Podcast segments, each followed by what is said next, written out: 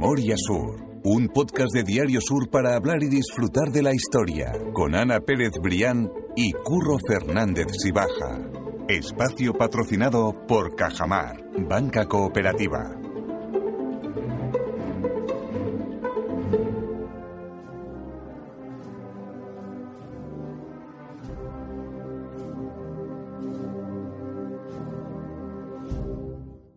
Tal? Hola Curro, buenos días. Esta música es eh, el signo claro de que estamos... De que ya estamos en la Semana Grande. Estamos en Semana Santa y estamos en lo que son unos programas ya especiales que se han convertido, porque año tras año, desde que empezamos en el podcast, esta es ya la tercera temporada de Moria Sur y la tercera vez que nos enfrentamos a, a la Semana Santa con el podcast en marcha, eh, se está convirtiendo, como digo, en unos programas En especiales para hablar exactamente de la Semana Santa de Málaga. Y yo Hombre, claro, nos tenemos que ir adaptando también un poco al calendario. Pero sí que es verdad, lo estábamos hablando antes, el primer capítulo que hicimos, que fue el de la agrupación de cofradías, con Pablo Atencia y con eh, Trini García Herrera, y el, y el segundo que fue el año pasado con Andrés Camino, con motivo del, del aniversario de la revista La Saeta. Y hoy también traemos un podcast que va a estar realmente bien y va a estar lleno de curiosidades, ya verás.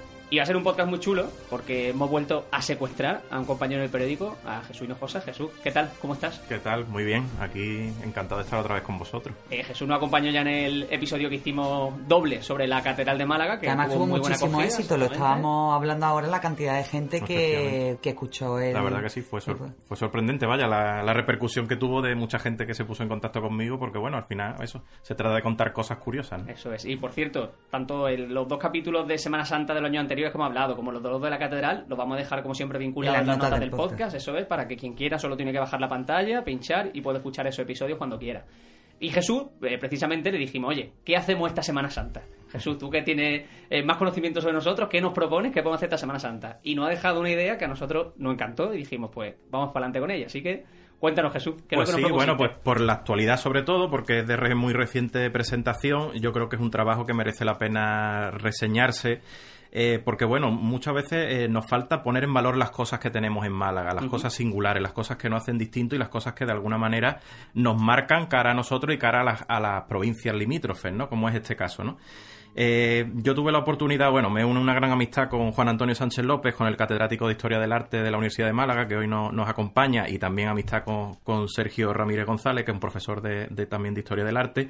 Y bueno, pues hace ya prácticamente casi, hacíamos la cuenta, casi 20 años, en el 2006, eh, Juan Antonio un buen día pues me comenta aquí hay algo que esto puede tener un esto va a marcar un antes y un después no en, en la, en la historia del arte de, relacionada en este caso también con la, con la Semana Santa ¿no? y publicamos en el periódico lo que era una incipiente investigación sobre algo totalmente desconocido que era un poco eh, la- una escuela o una en este caso una saga de escultores de la Málaga del 18 a las que se le podían atribuir una serie de imágenes que hasta ahora es verdad que compartían unos rasgos similares, pero se desconocía totalmente la autoría. ¿no? Eh, yo prefiero que sean ellos ahora los que Sí. expliquen un poco cómo empezó ese hilo, ¿no? Cómo empezó ese primer... Pero bueno, nosotros eh, di- dimos ese primer, ese primer tirón, digamos, ese primer apunte, y a partir de ahí pues se ha desarrollado una labor fantástica de investigación en los últimos 20 años prácticamente, como digo, tanto de Juan Antonio 20 como, que Ser- se dice como Sergio. pronto, ¿eh? Una Sí, sí, sí, investigación, absolutamente. 20 años que cuando la gente tiene el libro delante, que se ve muy muy sencillo, muy bonito, con todas las fotos y tal, eh, realmente el trabajo investigador, y lo estábamos comentando con ellos antes de, de arrancar, eh, a veces eh, resulta, bueno, rigurosísimo siempre de buscar aguja en un pajar y, y a veces e incluso un poco ingrato. Lo que pasa que, bueno, cuando ya tienes el libro, ya tienes como el niño en el mundo, es una, eh, una alegría. No te Lo acuerdas estábamos dolor, ¿no? Ya ahora. nacido ya no te acuerdas Pero que de- sí que es cierto que también este capítulo sirva para reivindicar esa labor investigadora que hacen tantos profesionales y que y que después, bueno, pues es que es un legado imprescindible que además no se puede perder. Yo, me gustaría hacer mención también antes de nada a la labor en este caso también de Fundación Málaga, de la Fundación Málaga por eh, estar detrás de proyectos de este tipo que ponen en valor el patrimonio histórico y artístico de, en este caso de, de Málaga. Y bueno, gracias también a, a este patrocinio, bueno, pues ha podido tener, ver la luz este fantástico edición de libro que, bueno, ahora ya nos comentarán un poco sus autores cómo se puede conseguir también un poco y eso. Exactamente, por sí, porque estamos hablando de ellos, pero que los tenemos aquí delante, que no nos hemos vuelto locos, que están aquí con nosotros. Vamos a darle paso para eh, hablar con ellos. Son Juan Antonio Sánchez López y Sergio Ramírez González. ¿Qué tal? ¿Cómo estáis? Que no hemos dicho ¿qué nada, los tenemos aquí. Encantado de estar aquí con vosotros. Muy buenos días y nada, encantado de compartir estos momentos.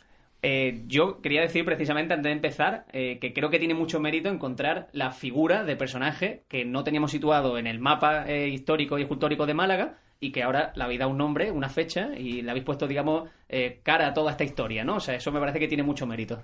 Bueno, efectivamente. Lo que pasa es que también lo más hermoso de este trabajo es que, en fin, uno por edad comienza una andadura y luego, pues bueno, ya sabéis que, digamos, no hay mayor satisfacción para una persona que se dedica a la enseñanza, pues que haya una persona que haya sido alumno suyo, ¿eh? que digamos, porque evidentemente no solamente siga, sino que finalmente se convierta en compañero de fatigas, de trabajo y, en definitiva, pues también en, en quien comparte este proyecto.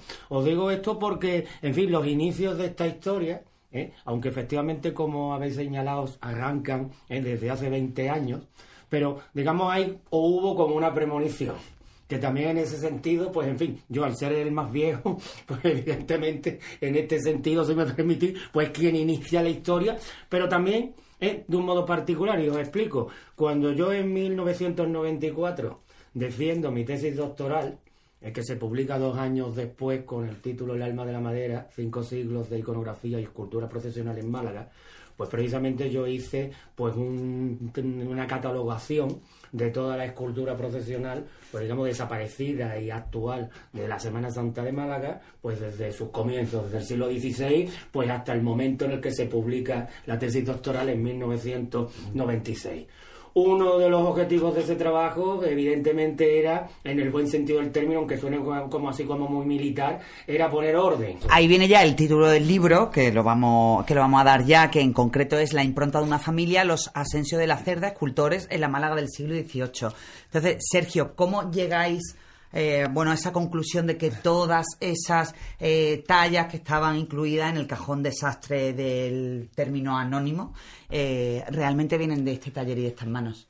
En primer lugar, tendríamos que... O preséntanos, discúlpame que te, que te interrumpa, o quiénes fueron los, los Asensio de la Cerda. En realidad tenemos que partir un poco del inicio de esta historia, ¿no? De, esta investigación que, bueno, podríamos decir que surgió un poco del azar o en muchas ocasiones del propio destino que te lleva allí a través de otras investigaciones paralelas. Eh, y nos tenemos que retrotraer, no tanto como decía el propio Jesús al año 2006, que es un poco la primera consecuencia de esa primera investigación, sino hasta el año 2002, cuatro años antes. Es decir, que todo esto comienza hace alrededor de 20, 21 años.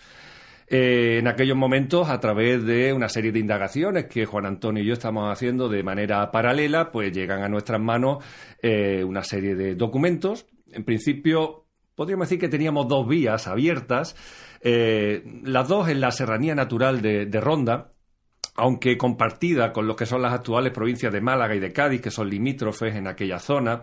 Y nos encontramos en primer lugar que, como digo, en una investigación paralela nos aparece un documento en el que se nos habla del encargo de una Virgen Dolorosa en la población de Setenil de la Bodega, actual provincia de, de Cádiz, en la que se nos dice que en el año 1775 se realiza una Virgen, una Dolorosa, para esa población, para la Hermandad de la Veracruz, y que la realiza un escultor malagueño, un escultor de la ciudad de Málaga, Vicente Asensio de la Cerda. Nosotros en aquellos momentos comenzamos a mirarnos a la cara, ¿no? Como buenos investigadores y nos preguntamos, esta, persona, ¿quién es? ¿Tú lo conoces? No, yo lo conozco tampoco. ¿La historiografía la conoce? Como digo, paralelamente y de manera también sorpresiva, en la ciudad de Ronda nos encontramos también otra pieza, un crucificado eh, que estaba aparejado a un pequeño retablo doselera o doselete y eh, está firmado, aparece una inscripción en la que se nos nombra como autor Antonio Asencio de la Cerda. Claro, aquello fue una verdadera sorpresa porque teníamos un Vicente, un Antonio, no sabíamos si con parentesco o no, parecía que sí, porque era un apellido compuesto poco común en esta zona y que compartían escultores más o menos de la misma época y aquello, pues claro, despertó todas nuestras sospechas, comenzamos a indagar. Lo primero que hacemos es tirar de la historiografía, a ver si alguien ha escrito algo, si hay algo sobre este apellido en la Málaga del momento. Me estoy refiriendo sobre todo a quién, lógicamente al padre Agustino Andrés Jordén, que había hecho toda esa gran recopilación durante tantas décadas y años en numerosos archivos locales y provinciales, donde había barrido básicamente pues todo ese panorama artístico de escultores, entalladores, arquitectos, pintores, etcétera, etcétera, etcétera. Ya sabemos que con mucha merma de nuestro patrimonio documental, distintas circunstancias de la, de la historia, pero es verdad que el padre de Jordan había hecho un barrido casi completo. Nosotros consultamos y sorpresivamente el padre Andrés Jordan no nos da ni una única noticia sobre dos escultores que aquí aparecen. Nosotros comenzamos un poco a indagar, a tirar del hilo, eh, archivos, lógicamente locales, ¿no? Hablábamos antes un poco mm. de la situación de algunos de estos archivos en Málaga, pues todos ellos eh, intentamos hacer una investigación eh, pormenorizada en el Archivo Histórico Municipal, Diocesano, Catedralicio, Díaz de Escobar, Tembury, etcétera, etcétera. Y comenzamos a encontrar algunos datos. ¿Por qué el padre Andrés Jordán, que también había mirado estos archivos, ¿no? Y que lo había barrido prácticamente de manera completa, no da noticias de ello. No lo sabemos bien. Eh, Pero ahí está un poco el hilito, aunque ahí sea está el pequeño. Hilo, ahí está el hilo. Y comenzamos a tirar de ello y nos sale una tercera figura. Además, la más importante porque es el patriarca de, de, esa saga, como después nosotros descubrimos que es Pedro. Tenemos a Pedro, tenemos a Antonio, tenemos a Vicente. En esas primeras indagaciones que hacemos, que tiene su resultado en el año 2006 a través del primer eh, artículo que realizamos para la revista Boletín de Arte de, nuestra facultad, de, nuestra, eh, de nuestro departamento, y que también se hace eco en el diario Sur en aquellos momentos, lógicamente había lagunas, había lagunas y había cuestiones históricas que no se habían completado. Entre ellas, nosotros incluso cometemos primeros errores ¿eh? en el hecho de emparentar algunas de estas figuras. Teníamos muy claro que Pedro era un poco el patriarca de esa saga de escultores en la Málaga del siglo XVIII y después teníamos a Antonio y Vicente. Estábamos prácticamente seguros que Vicente era eh, hijo de, de Pedro, pero Antonio no lo teníamos claro, porque no habíamos completado esa, esa, documentación o esas indagaciones al respecto, no teníamos el hilo del que tirar. Y pensamos en un primer momento pues que Antonio era hermano de Pedro. ¿Eh? Después hemos descubierto a lo largo del tiempo, porque a partir de 2006 comienza la segunda fase de la investigación, que llega pues, hasta la actualidad, con la consecución de esta monografía. Eh, pues que, claro, que era una historia mucho más completa, que daba ¿Qué mucho relación más de sí. tenían los dos en concreto? En definitiva, Antonio, si descubrimos después, que es también hijo, además el hijo primogénito de Pedro. Entonces, en esta saga de escultores malagueños, pues comenzamos por esa figura capital que es Pedro Asensio de la Cerda, padre, y un poco el patriarca de, de, de, de ese taller escultórico. Y después tenemos dos hijos, Antonio y Vicente. Antonio es el, es el mayor, creo que le lleva un par de años, un año y pico, no, dos años, no, desde el 33 al 31 que, que nacen, y Vicente era menor. Claro, pero que también hay una cuestión, en ese error entre comillas, también ese error estaba, digamos, hasta cierto punto, entre comillas, justificado por la documentación, porque claro, también hay una cuestión interesante. En el archivo municipal, precisamente se conserva una documentación, pues digamos, son, digamos, una serie de padrones parroquiales, hechos también, digamos, con la intención de, digamos, evidentemente controlar, como sucede hoy en día, a la población, y cómo no, por cuestiones económicas, en este caso de las contribuciones, eh, los catastros, etcétera, etcétera. Y entonces, claro, precisamente en ese primer artículo habíamos recogido, pues precisamente algo muy interesante de cómo eh, en la collación parroquial de Santiago, eh, precisamente ellos, primeramente el matrimonio, es decir, eh, Pedro Asensio de la Cerda y su mujer, se asientan en la parroquia de San Juan, allí nacen todos sus hijos, allí son bautizados los dos escultores, Antonio y Vicente, y luego se mudan a la collación parroquial de Santiago. Entonces, existe en el archivo municipal, pues precisamente dentro de ese, de ese padrón, eh, pues digamos la nómina completa de la familia. Entonces, claro, nos aparece el matrimonio eh, y luego nos aparecen cinco hijos. Entonces, el único escultor que aparece es Vicente. Claro, evidentemente es como ha comentado muy bien Sergio, donde está Antonio. Y entonces, evidentemente, también teniendo en cuenta la edad, Vicente tiene 20 años. ¿Eh? Entonces, claro, evidentemente también eso eh, nos hace pensar, no puede ser hijo, tiene que ser el hermano. Y el hermano pues anda por, su cuenta ¿eh? y evidentemente pues ha cogido otro camino. Era así, pero no exactamente así. Porque claro, lo que sucede realmente, y eso logramos documentarlo en el archivo histórico diocesano de Asidonia Jerez, que precisamente, digamos, ya mm, sitúa el foco de la investigación en otro escenario, en otro territorio, es que Antonio Asensio de la Cerda, ¿eh? por alguna causa desconocida, ¿eh? pues decide, digamos, abandonarlo todo. Bueno, la causa desconocida o no tan conocida, porque en fin, aquí nos podemos poner incluso un poco romántico, ¿eh? porque podemos pensar que fue por amor.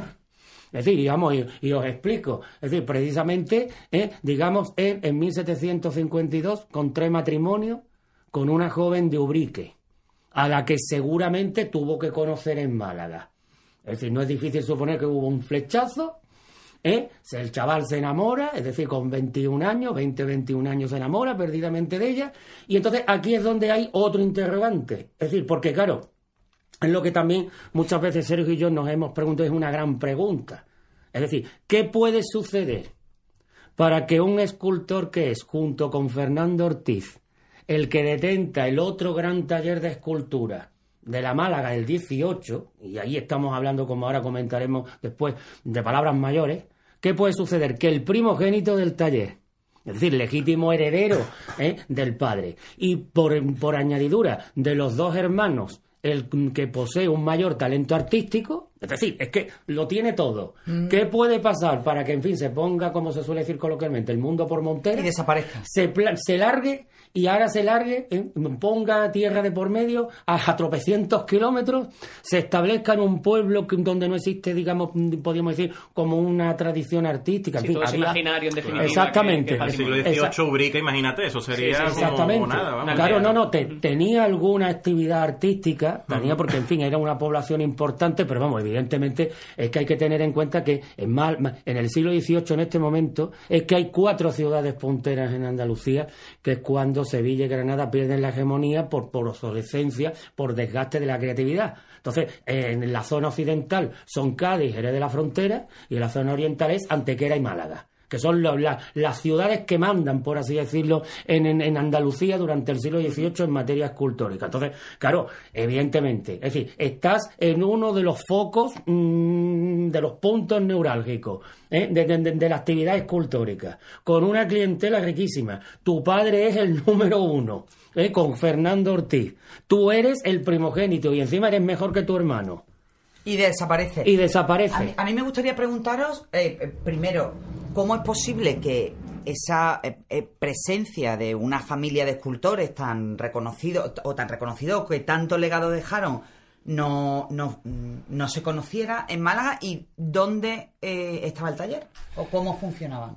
Bueno, yo quiero, yo quiero terminar un poco con la cuestión anterior, porque creo que es interesante matizar varias cuestiones. ese traslado siendo tan joven, con todas las características que ha comentado Juan Antonio, puede tener también un porqué, más allá del familiar, más allá del hecho de que se casa con una mujer oriunda del lugar y deciden establecer allí su familia y también su taller. Pero hay varias cuestiones a tener en cuenta, porque en principio o a priori es poco explicable que una persona que se dedica a este mundo se vaya de Málaga y se meta en la Sierra de Cádiz. ¿Vale? Pero como digo, hay que tener varias cuestiones eh, en cuenta. Una, la familiar, que ya la hemos comentado. Después, la segunda eh, tiene que ver un poco eh, con el panorama de aquella zona. Una zona que, como digo, hoy día se encuentra en la actual provincia de Cádiz. ¿eh? una zona de sierra, bastante intransitable, de difícil acceso y tal, pero que estaba a medio camino un poco entre los grandes centros artísticos, Málaga por un lado, Sevilla por el otro, Cádiz y Jerez también, etcétera, ¿no? Estaba un poco ahí en tierra eh, de nadie y por tanto con una carencia de infraestructuras artísticas, como ya comentaba Juan Antonio, que bueno, que podían ser leves, pero que no llegaban ¿no? al nivel nunca de una gran ciudad, como es lógico y normal esto hay que entenderlo también como una oportunidad. Hay que entenderlo como una oportunidad de decir, yo me establezco aquí, como así fue, y así lo hemos demostrado en el libro, y me convierto un poco en el campo o la modalidad escultórica, en la persona o en el taller que controla toda esta zona. Y así fue, porque controla toda la serranía natural de Ronda. Sierra de Cádiz, que hoy le, llamamos, o Pueblos Blancos, Ruta de los Pueblos Blancos, y toda la serranía natural de Ronda, que eh, tenía una gran carencia en este sentido a mediados del siglo XVIII, en Ronda, que podríamos decir es la, ciudad más importante de la zona, solo aparece un escultor en el catastro de Ensenada. Y además no aparece ni el nombre. Es decir, que la infraestructura era bastante carente en este sentido. Y había demanda. Había muchísima demanda porque son muchas poblaciones. A esto hay que unir también el hecho de que Ubrique, dentro de toda la zona, es una población que comienza a ser próspera. Comienza a ser próspera, pues porque, bueno, tenía una población mayor que el resto de, de pueblos, de municipios, y después comenzaba a tener en el 18 una actividad, podríamos decir, entre comillas, industrial eh, relacionada con el tema de la marroquinería, el tratamiento de las pieles, que sigue todavía siendo ¿no? un centro importante ¿no? Eh, en este sentido, que le hizo ser una población importante en este sentido, desde el punto de vista comercial, incluso de las manufacturas, etcétera. Con lo cual, económicamente hablando, hay que tener en cuenta que Urique ya era una población en la que había iglesias parroquiales, había conventos, había muchas ermitas y controlaba toda una zona eh, territorial. Hemos encontrado muchísimas piezas de este escultor, de Antonio Asencio, en todas esas poblaciones de las que estamos hablando, desde Ronda hasta Olvera, hasta Algodonales, hasta Zara de la Sierra, la propia Ubrique, aunque es cierto y verdad que Ubrique sufrió muchísimo durante las confrontaciones de la guerra civil y ha quedado muy poquito, pero tenemos testimonios documentales y fotográficos, y después el salto que da Antonio hacia la zona, podríamos decir, más occidental de Andalucía, desde esta base de la Sierra de Cádiz. ¿Hacia dónde? Hacia Jerez, hacia Cádiz, hacia la provincia de Sevilla. Entonces lo hace ser, como digo, hemos eh, demostrado en este libro, una figura importante. ¿eh? Una figura que además también tiene un carácter muy nómada.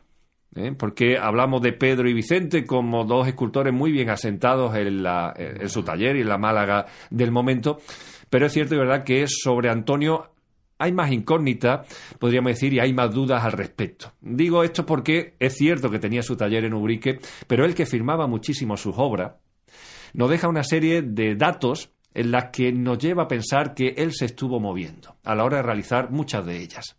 Se iba moviendo por poblaciones, se convierte un poco en un artista, en un escultor itinerante o nómada, que iba trabajando, que se iba desplazando. ¿Y dónde estaba en concreto, según el callejero de hoy, calle Canasteros? No, bueno, la calle Canasteros sigue existiendo. Ten en cuenta que está muy cerca precisamente de, digamos, de lo que es calle, vamos, precisamente es una perpendicular a calle Comedia y precisamente está ah, en la población de los mártires. Es decir, lo que pasa es que, claro, la calle actualmente está muy maltratada. Claro. Es decir, que precisamente, bueno, de las edificaciones eh, originales, pues vamos, yo me atrevería a decirte que prácticamente ninguna. Luego, en fin, como tú comentabas antes, la vivienda familiar eh, está sentada, estaba sentada al final de la calle Álamos ¿eh? muy cerca precisamente de la encrucijada eh, de la Puerta de Buenaventura, con, digamos, la calle Peña, en fin, por, esa zona, la zona alta, podemos decir, de la calle Álamos, pero que a partir de un momento dado ¿eh? abandonan esa ubicación. Yo creo que eso, mm, creemos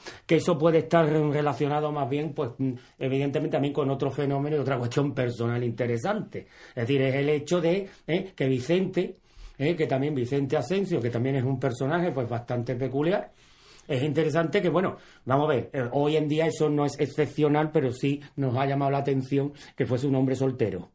En el siglo XVIII, cuando evidentemente también si aplicamos pues, como una perspectiva de género, eh, pues evidentemente es extraño, a no ser que fuese célibe por ser eclesiástico, etcétera, etcétera. Entonces, este hombre, el Vicente, vive solo. ¿eh? ¿Vive solo o vive con sus padres?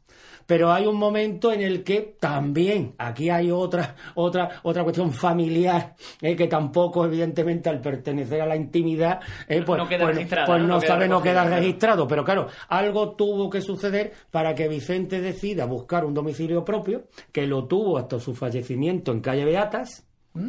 eh, precisamente también como demuestran los padrones parroquiales mientras que los padres ¿eh? abandonan esa residencia de Calle Álamo y se trasladan a la calle Pozo del Rey, que os sitúo, es la, la primera calle que tenemos a la izquierda cuando entramos en Alcazavilla.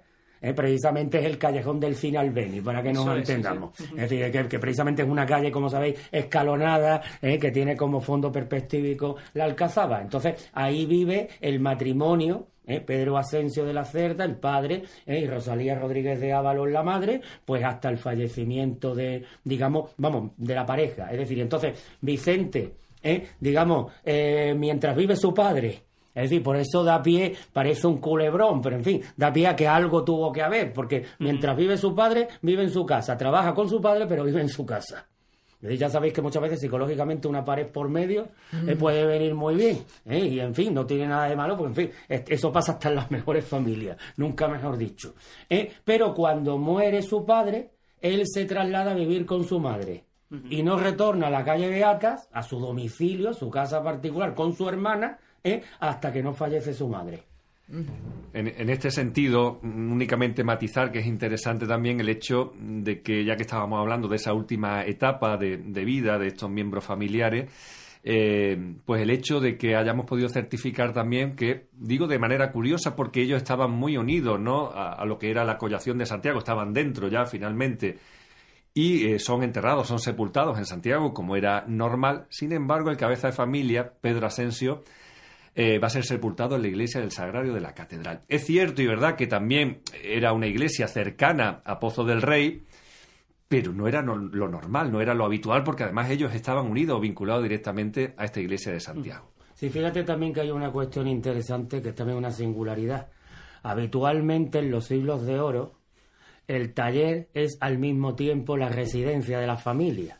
Es decir, habitualmente, además, os lo digo porque evidentemente Málaga conserva un ejemplo emblemático de casa-taller, aunque en fin, hoy muy transformada, como es la, donde, digamos, la sede actual del Museo Rebello de Toro, que fue en su origen la casa de Pedro de Mena. Entonces, en este tipo de, de casa-taller, ¿eh? normalmente la, la planta baja pues se dedicaba o había una zona semipública que era para exponer como una especie de sala de exposiciones podemos llamarla así sí para, recibir incluso los encargos la exactamente pero fijaros que también con un sentido publicitario es decir porque en esa sala que además estaba normalmente en el zaguán es decir nada más tú entrabas a la casa ¿eh? pues los artistas solían mm, exponer allí las obras que estaban terminadas antes de que las recogieran ¿eh? digamos sus clientes y claro era un señor pues claro, alguien imaginado, no despistado precisamente, pero alguien que fuera, pues buscando, etcétera, etcétera. Claro, aquí hay un escultor, voy a entrar, voy a ver, tiene esto, me era su escaparate, sí, sí. Exactamente, su escaparate. Entonces, la planta baja solía ser eso y el taller. Es decir, en el caso de un taller de escultura,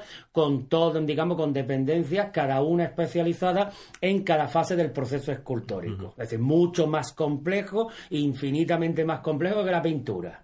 Claro. Los pintores. Y arriba la casa. Y arriba la residencia de la familia, donde vivía el artista, fijaros, con sus hijos e hijas y sus aprendices. Porque también según la costumbre de la época, cuando un muchacho, eh, y fijaros, digo muchacho intencionadamente, es masculino, eh, precisamente que era recibido por aprendiz, ¿eh? digamos, Vivía lo común era, digamos, en un régimen de pensión completa ¿eh? con la familia. Es decir, esto se hacía con un contrato de aprendizaje que el padre suscribía con el maestro. Me vais a dejar recapitular, porque ya no estamos pasando tiempo como nos pasa siempre al final, que estamos ya por más de, 30 minutos, pero igualmente es, siempre interesante. Eh, lo que Sergio y Juan Antonio nos están contando es que ellos descubren, o sobre todo dan sentido, a tres figuras que son las de los Asensio de la Cerda, que son Pedro y Antonio y Vicente, ¿no? Pedro padre, Antonio hermano mayor y Vicente el, hermano pequeño de entre, entre ellos dos, me refiero. En ese sentido, eh, lo interesante, o para que la gente lo sitúe, sobre todo ahora que estamos en Semana Santa y que tienen toda la semana por delante para, para ver imágenes, es que han dado forma, o han dado, han dado la firma, mejor dicho, eh, de los Asensio de la Cerda a la Virgen de los Dolores del Puente, la de los Dolores de la Archicofradía de la Aspiración, la Virgen de los Dolores de San Juan y la del Amor Doloroso. Entonces, ahora mi pregunta es, y yo creo que con esto podemos acabar, salvo que vosotros queráis comentar algo más, por qué no conocíamos nada de ellos y por qué hemos conseguido saber de ello mediante Setenil de la Bodega o mediante esa marcha de Antonio, hermano mayor, a tierra eh, gaditana.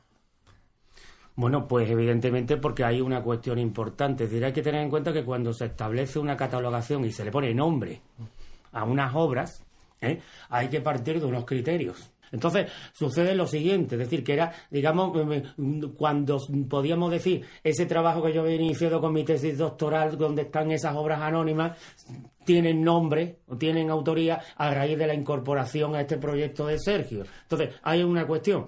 Cuando conseguimos la fotografía de la Virgen de los Dolores de Setenil de las Bodegas, ¿eh? una obra documentada, documentada irrefutablemente y además perfectamente identificada de Vicente Asensio de la Cerda, claro, es que hay una cuestión también fundamental en la historia del arte, es el método del conocedor y el análisis estilístico. Es un, digamos, exactamente igual, prácticamente hermana gemela, a la Virgen de los Dolores de la Archicofradía de la Aspiración.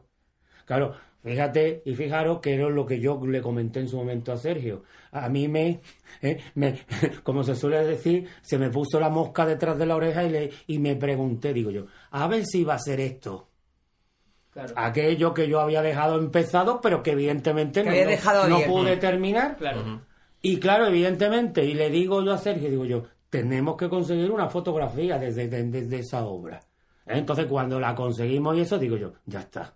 Entonces, ahí había ya un puente, nunca mejor dicho, por lo que viene ahora, por lo siguiente, porque claro, la reconstrucción del catálogo y sobre todo concretamente de, de las obras de las vírgenes, en ese sentido, se consigue precisamente a través de ese dato irrefutable. Es decir, una obra documentada, una obra de indiscutible autoría, ya es la referencia que tenemos los historiadores del arte para proponer las atribuciones. A mí lo que me interesa es por qué en Málaga no se conoce esa familia.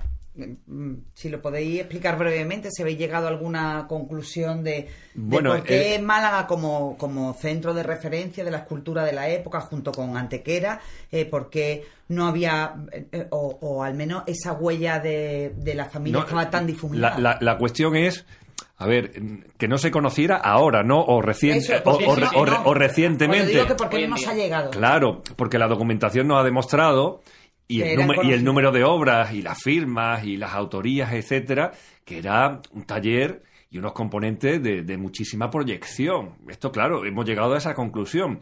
Nosotros también nos preguntábamos al principio, en el año 2002, por qué ningún historiador de los muchos que habían trabajado este campo, habíamos hablado del caso de Andrés Jordén, que había repasado todos los archivos, no nos deja ningún tipo de datos es algo que en realidad yo creo que todavía hoy día Únicamente, fíjate, únicamente había un dato, pero era un dato aislado, que precisamente en su momento pues lo aportó eh, otro un grandísimo conocedor y especialista en la escultura del barroco en Málaga, además precisamente el autor eh, del libro sobre la escultura del barroco en Málaga que publicó Sur, el doctor José Luis Romero Torres, eh, que precisamente era, digamos, en sus investigaciones sobre Fernando Ortiz, hay un dato que además lo recogemos nosotros también, eh, también relacionado con las contribuciones. Es decir, es que en ese sentido los asuntos económicos hay veces que vienen muy bien porque controlan a todo el mundo y tal. Entonces, donde se cita o se designa a Pedro Asensio de la Cerda y a Fernando Ortiz como los dos máximos, digamos, representantes de los escultores en Málaga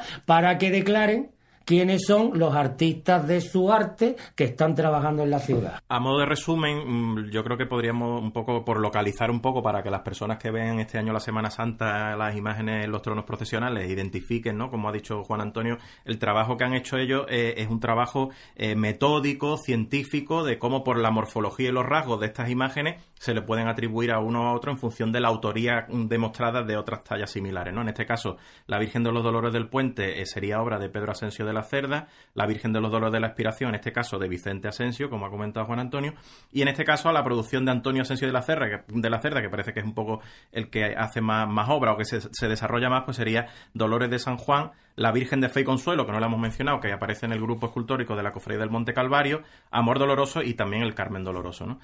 Y yo también un poco eh, eh, quería eh, destacar sobre todo que, bueno, se habla mucho de la influencia de la escultura, de la línea escultórica sevillana, granadina, pero hombre, yo creo que una de las cosas que, que se consiguen con este trabajo es poner en valor el peso tan importante que tuvo esta línea escultórica, esta saga, junto con otra en, la, en el siglo XVIII. Y, y esa línea procede de Málaga, es decir, que al final Málaga está exportando esa, ese peso escultórico a otras ciudades, incluso en el catálogo incluso aparecen obras hasta en Malta, ¿no? Es decir, que- qué curioso que hayan traspasado nuestras fronteras, lo que da importancia de cómo ese núcleo escultórico que se gestó en la Málaga del siglo XVIII, aquí en Málaga, eh, pues tuvo esa gran difusión.